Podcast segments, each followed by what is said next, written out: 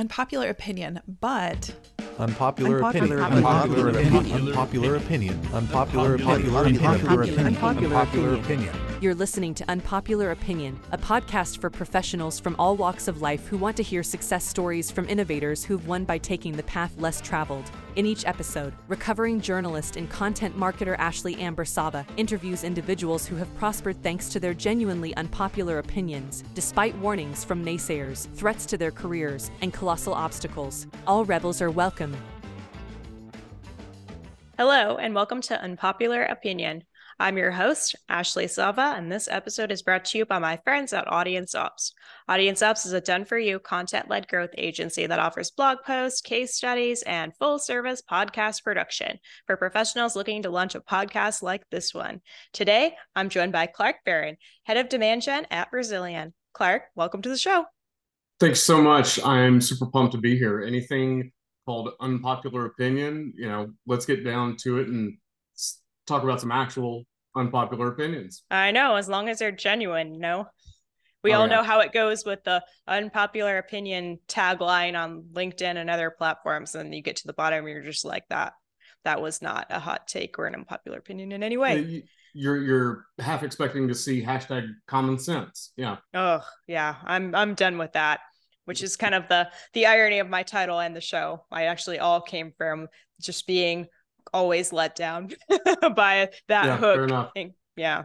But anyway, I am very excited to talk to you a day, today. I think you have a topic that a lot of my audience is going to be very intrigued by, which is that you say the only difference between marketing and cybersecurity is that one of them is legal. Can you elaborate on that a little bit? Uh, so uh, it, it- not necessarily cybersecurity, but a cyber attack, right? So, uh, and yeah, uh, there there are very few differences in what we do is in marketing campaigns and a cyber attack, and I, I didn't realize that until I, uh, I I got into the cybersecurity industry as a as a marketer, and uh, you know, stats just look a little weird. Why is an engagement on this? And so I, I, I started talking to uh, uh, some of my connections I'd made uh, on on LinkedIn that were on the other side of the fence, buyers, and um, yeah, it, it it opened the floodgates for me because I, I started to realize that if you break apart like the high level architecture of what a cyber attack is, step by step, it's basically what we do uh, you know, ma- malicious actors online, they need to identify their targets, right? So they do recon. Well, we call that persona building. Uh, you know, they uh, figure out what what kind of payload they're going to deliver. We develop content, and it just goes on and on and on.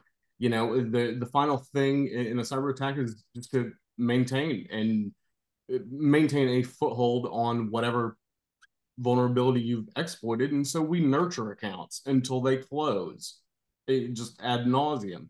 And so I started to realize that what I was doing and what we were all doing as marketers in cybersecurity, those buyers, whether they realize it or not, considering how similar what uh, we do um, or how similar uh, marketing is to cyber attacks, I realized that I'm trying to market to world class experts at defending against exactly what I'm trying to do. You know, it, I, I, I've recently said that you know if you can make it in cybersecurity marketing, you can make it pretty much anywhere. Like you're you're playing on hard mode. Good luck trying to get a world class expert in cybersecurity to click a link in an email you know and and it just goes on and on you know um yeah it's it, it's wild What do you think that you can do then? Uh, like you're in the industry and you are um, head of demand gen now to kind of uh, lead people in a way that is more um, logical for the industry in marketing. so there's there's a marketing philosophy that's like build your product in plain sight let people see that process right and so kind of adjacent to that is something that that I've been experimenting with which is talking to the audience your actual buyers and letting them know that you get it, you understand why there's such a strained relationship between marketers and CISOs or CIOs or know, IT directors, uh, who whoever, and just be be self aware, and just see what they'll tell you, and just approach it from a genuine, authentic point of view. Going, look, you might be okay for our product, you you might be the ideal fit, you might have no use for us whatsoever, but you know this better than I do. Like, how can I give you value? How can I just not ask for anything in return? I just as much expertise as you can give me, as many insights as possible, whatever you want.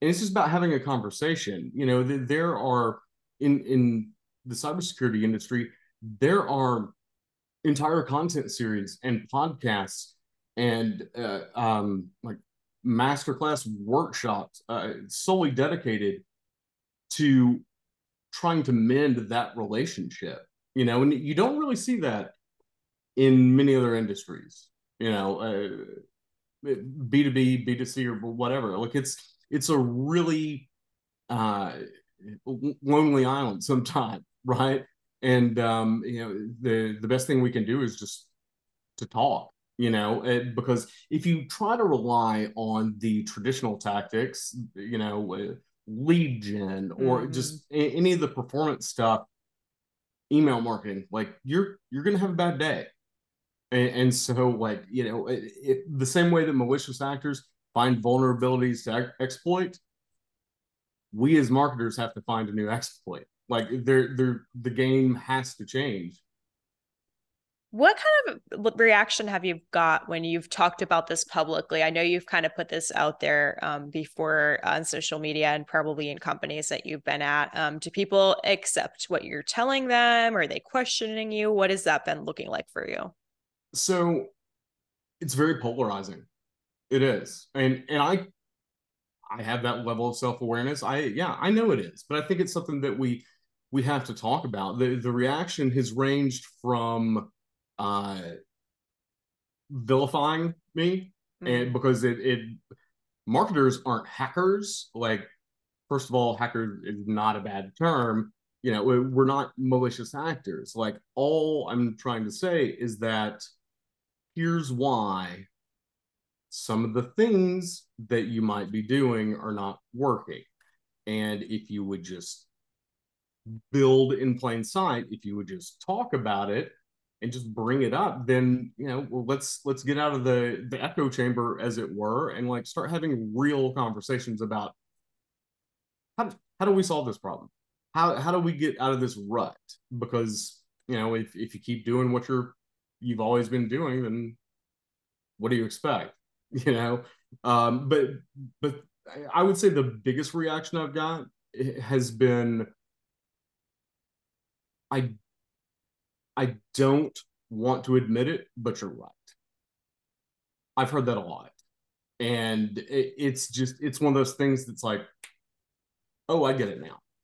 And uh, like specifically within the cybersecurity industry, like I, I, there's a lot of innovation happening. Some of it's kind of catching up, but there's also a lot of innovation going on. And um, you know, I would I would uh, suggest to anybody that's looking to uh, get into audience relationships and like really have that kind of relationship with um, your potential buyers, check out Audience First by Dani Woolf on LinkedIn. Just master classes, exactly how to nurture those relationships without it being fake. You know, just call it like it is and just attempt to have a genuine, authentic buyer marketer relationship. Have you had to go in and coach people on your teams and things about how to kind of take what they've been doing before and move it into more of the um, approach that you're talking about now? Well, I, I think that that I think that's happening a lot. You know, it, it it's really tricky when B two B marketers in general are are kind of late to the game to their understanding that we're not marketing to a persona. We're marketing to a human being. I don't care if it's B2B, that person is still a consumer. It just so happens that B2C, as another acronym to throw into the, the, the jargon, was already taken. They're still people. And you know that's um, eh, that's something that B two B marketing specifically um, could could stand to um, really take notice of. You know, I, I've I've talked to people about it, and I, I've had some people approach me, and you know, it's it, it, it, on the teams that I've been on, it's been a pretty concentrated effort. It's been really collaborative because I, I encourage people, you know, on your team or uh, any consulting work, whatever you're doing, to just just take a step back and just look at it from a different perspective. Look at it every time you're about to hit send or every time you're about to hit post. You know, just think to yourself, what would I do if I got? And sometimes that's all it takes. Right? There's so many things that in just traditional B2B marketing that I, as a demand gen marketer, am constantly bombarded by cold outreach, by just pitch slaps, just mm. all the you know what I'm talking about, mm-hmm. all the time. And so you would think it, as much as we get that sort of nonsense that we would stop doing it. But but all too often like especially with demand gen like it, a lot of marketers just aren't given the time to to do their research and to like shift gears and to like go into a, a, a new gig for example and just take two weeks and audit everything. Just pick it apart. And then you know a, a lot of marketers just don't have the the fortune of having leadership sometimes that are open to that you know? You know uh, layoffs all over the place budgets getting cut like nobody has time. And it's understandable but if you're if you're actually concerned about long-term growth and like you need to take a step back and like really reevaluate what you're doing because I, they're people. They're not personas. They're smart well, and I think a lot of the activities that you've been mentioning that um, we keep doing that, I mean, none of us, I don't know anybody who's like, I love getting um, pitch slapped on LinkedIn when somebody has nobody likes that. But I think a lot of it is because we get measured as marketers based on these outdated tactics. So we get measured not on if we're actually providing value or driving revenue, but on how many MQLs are coming down the funnel. And Ooh. an MQL could mean Ooh. anything yeah, that's a four letter word. Um, yeah, uh, the the MQL is it's a really nuanced conversation, and unfortunately, that's one of those things that if everybody, and I'm not just on your team, but cross functionally, your BDRs, your A's, your senior leadership, everybody, if everybody is not on the same page as to exactly how you're defining that, you don't even necessarily have to be defining it like by a standard. You know, there are standards, of course, that most of us follow, but like if everybody's just not on the same page, that's that's a disaster waiting to happen because if if you've got senior leadership or um you know sales enablement functions and, and they're all wondering like hey where are the leads where are the leads like you know that's that's one of those things that you see a lot on on linkedin people talking about knowing that they need to get away from that but just have their hands tied behind their back sometimes through no fault of their own. Yeah and i know you think that marketing has gotten in um, way too deep with sales these days. Um, can you give examples of that that maybe you've had going on or that you know of? Yeah that's that might be an actual unpopular opinion. You know, I I I love that everybody wants to work in a collaborative environment. We all have the same goals. We're all focused on the long-term growth of the company, right? But find me one passionate marketer that loves what they do and got into marketing for whatever reason, I guarantee you, you won't find me one that says that they got into marketing to manage a team of BDRs. That doesn't and, exist. right. And you know, this that's you know just one example, but the the the metrics, uh, you know, I I'm a demand gen marketer at heart. I like having my hand as far down the funnel as I can possibly get it. But this this is uh, yet another thing like MQL that you really have to have a conversation about up front, um, even before you get the gig, right? You, you need to really have a, a good understanding of, of what you're going to be measured on because if it's a dollar sign, that's a red flag, right? Like there needs to be a clear handoff there. And so I, I've been I've been pretty vocal about just like let's yes, we all have the same goals, but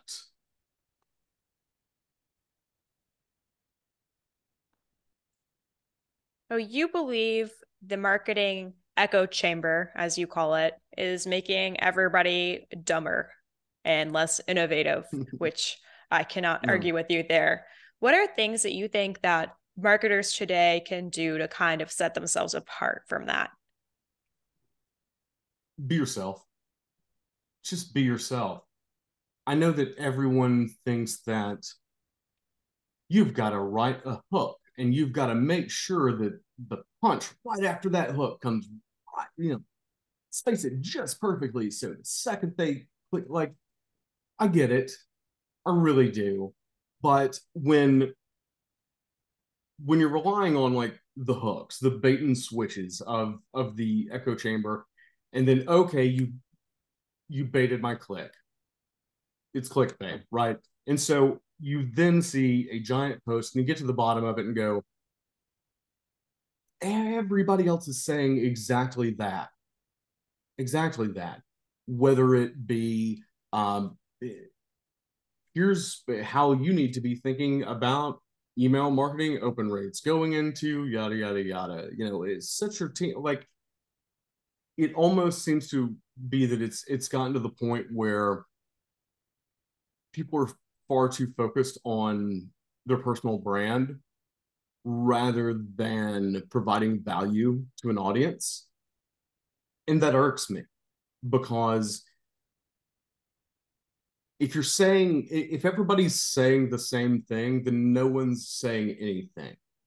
And you see this all the time where you see the same faces all over the place because one person makes that um, that post that gets some really good engagement. Well, everybody jumps on the train to start commenting on it to try to leech some of that audience, and it's it's just an echo chamber, and it, you see the same posts all the time. And I, I'm really looking for just people to follow that are that are authentic that will say hey some sometimes being in marketing sucks. Like can we just talk about it?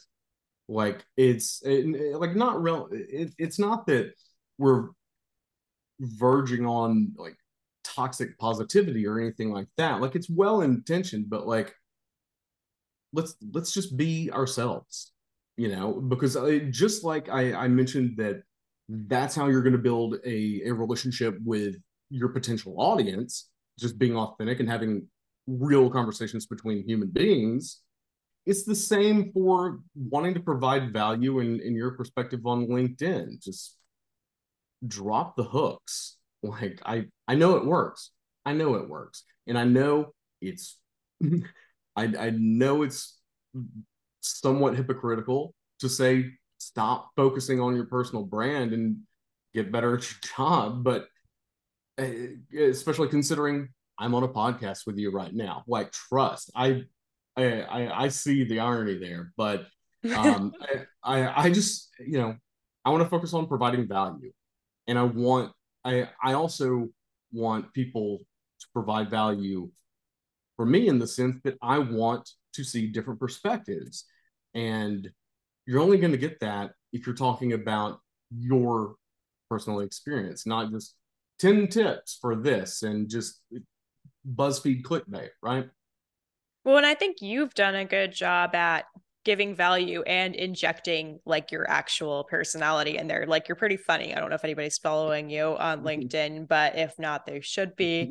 Mm-hmm. Um, but I mean, there are ways to add value and actually put you into the picture, I think. And I don't think everybody's doing that. A lot of the times, if you take away um, the name and you just take the text, you can't tell who um, authored it. And I don't think that's the point of content. People should be able to check out your post. And even if you're providing value and talking about what you do in the job, they should be able to tell it came from you because you have your voice in it. And I think that is definitely lacking in a lot of what we have on LinkedIn. I would agree. I, I that is a hard agree from me, hundred percent, because you see that in in the echo chamber where people are looking to either build their personal brand or just whatever, right? And so the content that they're consuming is what's going to go, eh, what has the most virality. And so they're all getting the same tips. They're all being told to say the exact same thing. And then they all do that. And that's that's where it's all just BuzzFeed, right? It's I would say this if if you're getting ready to post like a a big post uh, that you really really feel passionate about like you really had something to say go back and read it as if you were just sitting across the bar from a friend.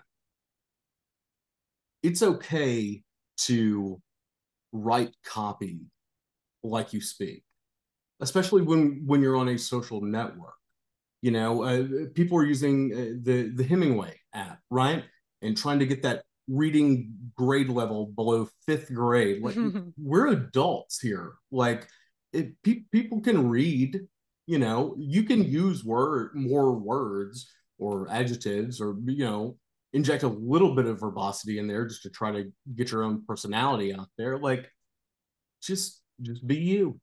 That's it. And like, if, if you have value, and you know your stuff, like everything else will fall into place. It's kind of uh, funny because when you think of personal brand, a lot of the personal isn't even in there anymore. It's just like you're trying to build a lot of followers. You're not trying to actually show anything about you while you're doing it. And I don't know. It's to me, it's just very ironic, all of it. Well, cool. Ooh, deep cuts. But I think you're right. I, I think you're right, and I, I, think one of the eh, I've thought a little bit about this, and I think one of the one of the things that people run into sometimes is I have to build my personal brand. I have to start building an audience. Okay, what are you going to do with it? Oh, Why? Good point do like, I feel like nobody knows why. exactly. They're just like, like, I just want to have a lot of followers and then I could maybe get a job or make more sales and like there's no more thought after that, like what it could be doing. You just nailed it right there with one of those points, which is get a job. Mm-hmm. And I, I I'll be the first to admit I've gotten several job offers from my content or and or people wanting me to come consult or or those type of gigs, but it's unfortunate just because the the nature of the job market right now. Like, yeah, it's it's tough out there. It's it's not only tough uh, for the uh, the folks that have been laid off, and I don't want to disparage them in any way, but it's also tough for the people that are having that are staying up until midnight and you know working with cut budgets and whatnot. So like all across the spectrum, like it's almost panic mode and so people kind of eh, eh, have defaulted to, well, I might not have a job, so build an audience. Everybody's saying work on your personal brand. Hey, I get that. But that's cart before the horse. Like mm. here, here's what will end up happening. And and I've seen it happen with um eh, some folks where really good engagement just going viral every single post and just really good engagement and and they just explode and all of this was when they were in between gigs right or they had just been laid off and then they get hired somewhere and that just uh Mm-hmm. I know. Away. I know exactly what you're talking about. And so I I'm seeing that a lot now, where it's just kind of crickets.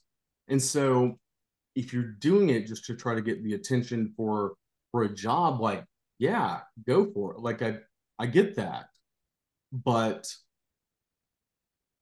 this is just i guess goes back to one of my core values as as a marketer is you just left your entire audience hanging. Like because you didn't have a plan for the audience once you built it like it's just it irks me. Does that make sense it, it does and i know a lot of people out there now with the layoff um layoff aspect happening they became kind of known for how tough the job search was. So they talked a lot about what was going on there and they tried to give advice to people. And then when they got a job, then they were quiet because they didn't actually have any of those difficulties anymore. And you kind of left all the other people looking for a job kind of out in the cold at that point. And what are you doing with your personal brand when you're not looking for a job anymore then? Like, are you known for anything but, hey, for uh, three months i had no job and i applied to 200 and i told you guys exactly what happened at every interview and then i vanished am i going to do this again when i don't have a job the next time i'm just going to pop back in when i have yeah. time to do that like that's not good audience nurturing and i i can see both sides of it like i i, I try to have a little bit of empathy because i yeah you're pumped you got a new gig right Mm, yeah. and you're all, and you're also going to be slammed because you're probably either low on headcount or budget. And so it falls to the wayside. Like I, I, I, I get it, but it's it's just not one of those uh, sustainable social models. You know, it's um, it's tough. You know, uh, it's whether you're building your personal brand or you're working for a billion dollar company. Like your audience is your audience. You should care about them because your job, your livelihood, your reputation, your personal brand is really not dictated by you. It's dictated by them. And it doesn't matter if it's a recruiter or senior leadership you're interviewing with, or the kid straight out of college that's just looking for advice. You know, take care of everybody. So, marketers today are burning out faster than they ever have been what do you think that they can do proactively to protect their sanity and um, can their managers help them better gauge their bandwidth like what kind of things can people do to kind of combat that in the times that we're in now get as much information about the job before you sign the contract. Ooh. Because once you're in you're in. And make sure that no rugs get pulled out from under you. There's no bait and switch. There's no, hey, you're really good at this, so we're going to dump more on you. Set boundaries, protect your calendar, period. What kind of questions do you think people should be asking during the interview to make sure that they're not inadvertently taking a job that might not have um, the best values at stake? Ooh. That's that's tricky because there you you have to uh, kind of walk a tightrope, but you can push. You know, you, you can you can really start to dig around and get a sense of like the personal politics, for example, or uh, uh, interpersonal politics within the company. Um, ask ask about other people on the team. Ask about the person whose job you're filling. Mm-hmm. Um, ask what they were measured on ask really obscure things about uh, cross-functional things like uh, as a demand gen marketer like there there are a few like absolutely must-haves um can i talk to your audience? Can i pick up the phone or the the zoom and talk to customers? If you're not willing to let me do that no thanks. Um because that's what makes you know successful at that function. And a lot of people guard that. Um you know have a, a copy of uh the the job description pulled up on your monitor right there and go line by line right don't let them interview you. That's rule number one. You're interviewing them. And I know that's really tough considering the state of the job market. But the people that are being interviewed, um, they're going to respect that. If it, if if it's a good org that you actually want to work at, they're going to respect that because you're doing your due diligence, and and not a lot of people do that, and that's why they in, end up in positions where everything on the job description was one thing, but now we're this, or yeah, you're looking for uh, a director of demand gen, but we're still lead gen from 1996. Like it's ask as many questions as humanly possible and do not sign anything unless you feel 100% good about it. It's funny, especially with demand gen. I have found that more and more people are hiring for that now, and a lot of them don't know what it means. Oh, that that's an issue. Yeah, that's yeah, that's a big issue actually. um, I'm sure that's been tough for you to navigate too, because you don't know if they actually know what they mean when they're asking for um, a director of demand gen. They could be in anything by that. Uh, yeah, I, I've I've been in a few situations like that. Uh, currently, like with with my current position, I didn't run into any of that at all. We we uh, had a really just open discussion about what the expectations were, what the job is, the the philosophy towards demand gen, how it works cross functionally with sales, to what degree, uh, different metrics and uh, all the OKRs, all the KPIs like set in stone from the very beginning. Great conversation. But I've also had not great conversations because you see that a lot, you know. Um, uh, yeah, we want demand gen. Yes, we, we want to generate demand for our product. Yeah, this is a no brainer. But mm-hmm. demand demand gen as a function, like it's it's really nuanced, and sometimes it it it lives on an island with a view wider than the rest of marketing. And it, this just con- considering the fact that we are the marketers that have our hand farther down the funnel than anybody else. You know, you have email marketing, you do that. Like, um, and you, you got to be careful because it's it's where uh, a lot of people get uh, messed up with the uh, the KPIs and what we talked about earlier. That like it all goes back to having those conversations. And demand gen marketers are are are really in a vulnerable position considering they're sometimes and actually all too often not afforded the luxury of getting their own function up to speed before senior leadership or founders, CEOs, what whatever. If you're in in the startup world, they're going, I got leads. Where are the leads? Mm. Where are the leads? That's not, you know, we we want meetings booked. We we want to build authentic relationships with the audience. We're you you have to have that conversation. And this is for all the demand gen marketers out there. Like you've got to you've got to market yourself. You've got to create you you're the product and you're generating demand for you. And the way you do that is you talk to them like, look, we're worried we're worried about short-term leads and whatnot, but our function is for long-term growth. You know, we, we don't want just the the uh, top fuel MQL dragster, right? Like we want the diesel that just won't quit. You know, and, and taking um taking what you currently have and just building uh, a demand engine out of that, it takes time. And um, yeah, it's again you got to have that conversation. You'll you'll get in trouble real quick. You had a LinkedIn post um, a few weeks ago that I liked, and you uh, mentioned that Chat GPT isn't going to ruin marketing. Marketers are going to ruin Chat GPT. I just thought we could talk about that for a minute because it made me laugh. So AI is what, something that I'm super super excited about. I, I really am. Um, I started messing around with it and just doing what everybody else was doing. Like, hey, come up with uh, some email subject lines. Write me a blog, you know, whatever. Um, and that was neat. And that's where my interest kind of fell off.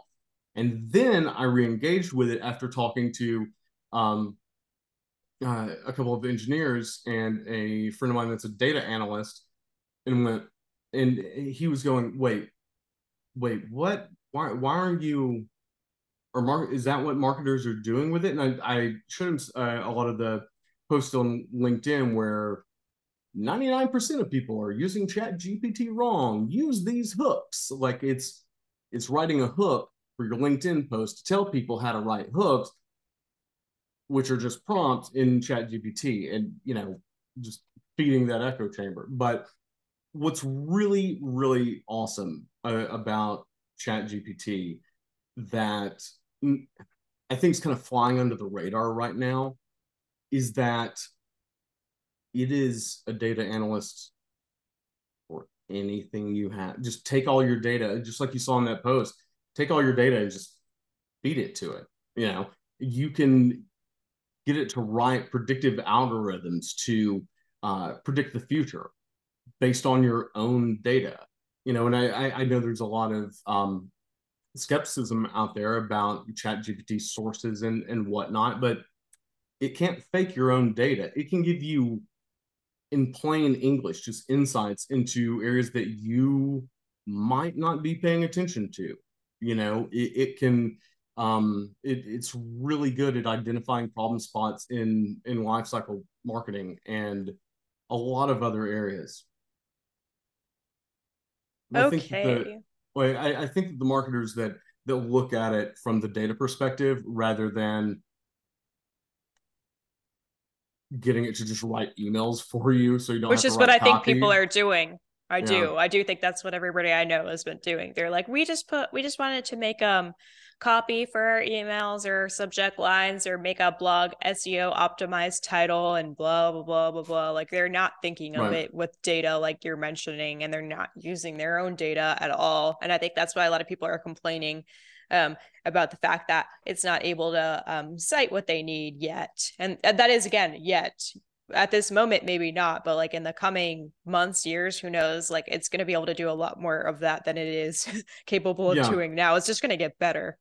Oh, yeah, absolutely. I mean, once everything uh, chat gpt related like gets hooked into the internet like it's approaching the singularity quickly you know um but yeah, yeah, I, I, remember posting that and just saying that marketers are, are going to ruin this. Mm-hmm. It was like 48 hours, and my feed was nothing but just please stop talking about Chat GPT. Okay, with all the Chat GPT posts, and like everybody was just done with it already. And I'm like, wait, wait, this is so awesome. Just don't use it for that. You know, I I, I think uh, a lot of folks are coming around, and it's it's definitely something that that I'm I'm really pumped about.